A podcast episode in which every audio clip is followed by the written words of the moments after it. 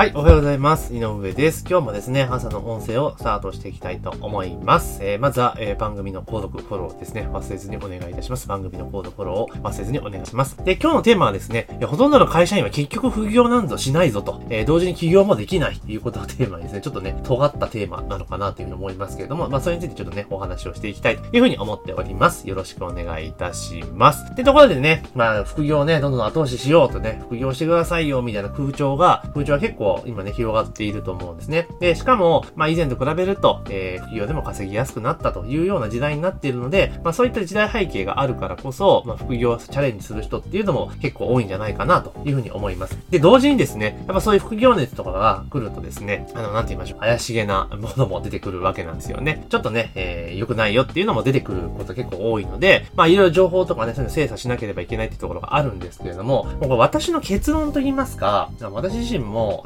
社会人、会社員時代ね、副業やってましたけれども、基本的にですね、ほとんどの人はちょっと副業したいなみたいな感じで言ってるんですけれども、ほぼやらないですね。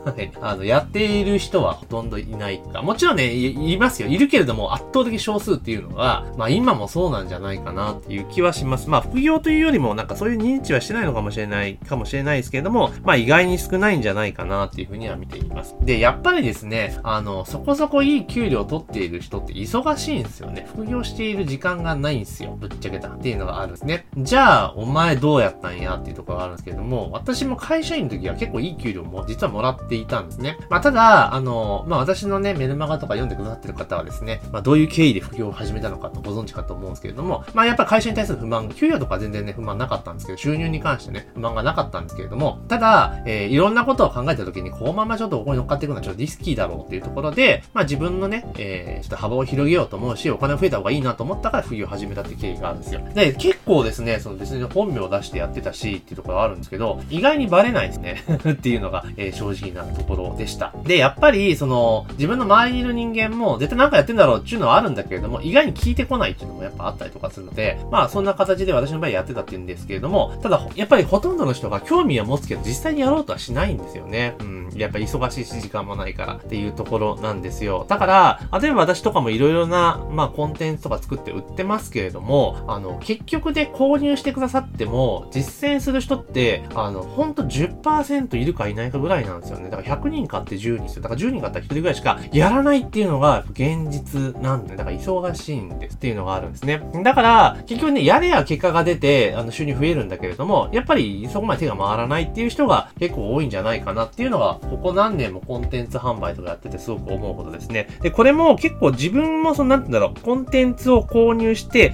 学ぶ側の立場にいた時っていうのは、まあそんなことねえだろうと、買ってもやらねえ人いないだろうと思ってたんですけど、いざまあそういう話を聞いてましたから、いざ自分がコンテンツを作って提供して売る側に入った段階で、あ、そうなんだ、やっぱ買って終わりの人って結構いるんだなっていうのが正直なところなんですよ。だから購入してせっかくね何々稼げるノウハウとか買ってもやらなかったら絶対稼げるわけないじゃないですかね。なんか買って知って満足しちゃうって人は実は多いのかなと。で、特に我々世代ですよね。団塊ジュニアと言われている世代、ここの世代がね、まあ何かと話題に上がりますよね。氷河期世代とかね、団塊ジュニア不遇な、まあ確かに不遇な世代だと思うんですよ。子供の頃はね、一生懸命勉強して、いい成績取っていい学校、はい、いい大学入って、でいい企業に勤めたらもうその後一生安泰だよみたいなことをずっと言われ続けたわけじゃないですか。で、単純に子供も多いから受験も大変だしみたいなことだったわけなんですよね。で、それを疑う余地もなく、まあ当時はね、我々が子供の頃っていうのはまだ景気は良かった時代ですから、バブル前ですからね。だからまあ、あ、そうなんだと思ってやってた、何の疑いもなくやってたわけですよ。だけど結局蓋を開けてみれば、自分たちが大人になったタイミングですよね。社会に出るタイミングではもう景気すごく悪くていて、まあすごい不遇な状態に、まあ、なっていったってところがあるんですよ。で、まあその中でいろいろもがき苦しんで現今日に至るんだと思うんですけれども、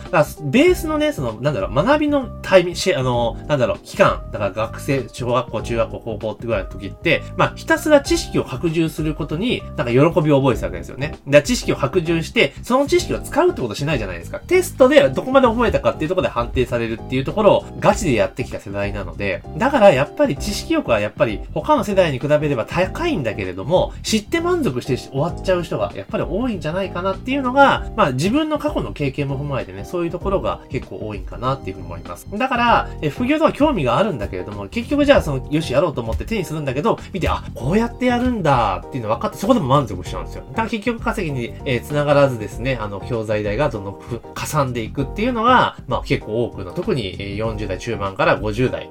また60代ぐらいの方かな、が多いんじゃないかなっていうふうに思います。だから結局、いろんなコンテンツを購入するんだけれども、結局結果が出ないから、起業とかね、まだにたどり着かないというところなんだと思うんですよ。だから結局、私自身もね、会社員やってる時は、もういずれ起業したいから稼ぐ術を学びたいと思っていて、やってましたけど、結局会社員の時ってあんまやれなかったんですね。知って満足で終わったってケース非常に多いので、だから、やっぱりですね、なかなか、会社員の方って結局ね、副業しない。で、この会社員の方副業しないっていうのはあくまでも、団塊ジュニア世代以上ですね。だから、今で言って40代中盤以上かな。だから逆に20代、30代は多分ガリガリやると思うんですよ。もうそれがなんか当たり前の世代だから、だと思うので、ますます、なんて言うんだろう、この団塊ジュニア世代っていうのは本当不遇で、会社では上が詰まっていることも多いでしょうし、で、下は下で、結構ね、いろいろガリガリ稼いじゃうから、実はなんか部下の方がなんか収入多かったりするってことも多分普通に出てくると思うんですよね。だからそう考えるとね、っていうのがまあいろいろあるんですけど、なんか何言ってんだかちょっとわかんない話になっちゃいましたけど、まあ、いずれそういうことなんですよ。だから結局知って満足で終わってしまうっていうことがすごく我々世代多いので、やっぱそこから一歩を踏み出してですね、ちょっと実践して結果を出すってことにね、ちょっとコミットしてやってった方がいいんじゃないかなというふうにすごく感じます。で、結局ね、私自身も起業して思ったことなんですけども、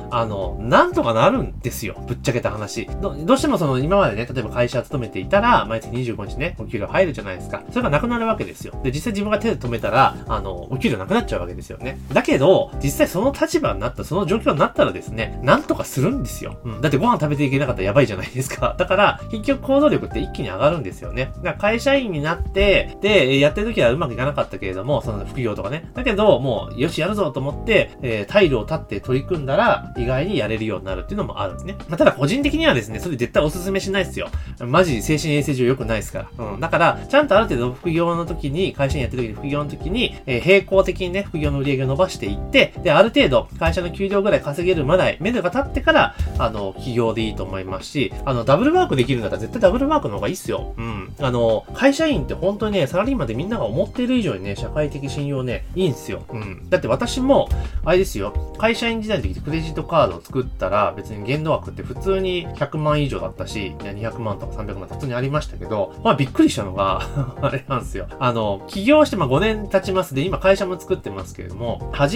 起業が初めてクレジットカード新規で作ったんですよ。ド新規でね、作ったんですよ。限度額いくらだったと思いますか？今まで普通にね、今だって使ってるカード買ったら、それこそ400万とか500万とかの限度額のカード持ってますけれども、新規で作ってくれた限度額いくらだったのびっくりしますよ。25万っすよ。やばくないっすか？でも大学生かよとか思いましたけど、でもそんなもんなんですよ。だから個人事業主ってやっぱり社会的信用っていう度合いで見るとやっぱり低いんですよね。うん。だから会社員の方が圧倒的なんですよ。うん。っていうところがあるね。だから理想はやっぱり会社員をやりながら、副業での売り上げを高めていくっていうのがやっぱりベストかなと思います。その方がね、全然効率がいいし、結局ね、独立起業して個人事業主やって売り上げ伸ばしちゃうと、もちろん税金面とかいろいろあるんだけれども、一番しんどいのが、健康保険なんですよ。国保。まあ、あれ超ぼったくりというか、めちゃめちゃ高いですから、最初の頃でね、その、創業間もなくて、売り上げがそんなない時は結構優しいんですけれども、もうある一定以上稼ぎ始めたら、なんかもう鬼のように取っていくんですよ。うん、っていうところがあるので、で、国保って、人数、頭割りなんですよ。人数分保険料かかっちゃうんでね。で、普通の健康保険、企業とかの健康保険って、扶養者だけじゃないですか。本人だけじゃないですか、かかるのって。だから、もうほんとね、そう考えてね、会社員と兼業しながらやっていくっていうのが、私はは今の時点の最適解かなっていうふうに思います。で、ある程度ほんとそれこそもうほんと蓄えやね。で、結局じゃあなんで仕事一生懸命やっていくかってみんな老後が不安になると子供の教育ですよね。あと住宅ローンとかあるじゃないですか。もうそこ目処が立った時点で副業で収入が立ってるんであれば、もうそこでもうやめて起業しちゃってもいいかなっていう。そうじゃないんだったらね、並行してった方がいいんじゃないかなというふうに私は思います。今日も何の話かようわからんくなっちゃいましたけども、まあいずれにせよですね、ほとんどの会社には結局副業しないんだろうと、思ってます。特に団塊ジュニア以上ですね。今の40代中盤以上の世代は、まあ、副業しないんだろうなと思ってます。で、むしろ逆に若い世代はバンバン副業して、40代、50代のおっちゃんよりも、懐が温かいというような、もう非常にね、ちょっと困った状態っていうか、我々世代にとってはしんどい時代が来るんじゃないかなと思います。だからこそ、まあ、しっかりとですね、ご自身で稼ぐ力っていうのを身につけて、稼ぎを伸ばしていった。これね、コツを掴んでやり始めたらめちゃめちゃ楽しくなるんで、すぐにね、ドーンと入ってくるようになりますので、まあ今日は何が言いたいかようわからん回になりましたけど、とにかく頑張りましょうということを伝えた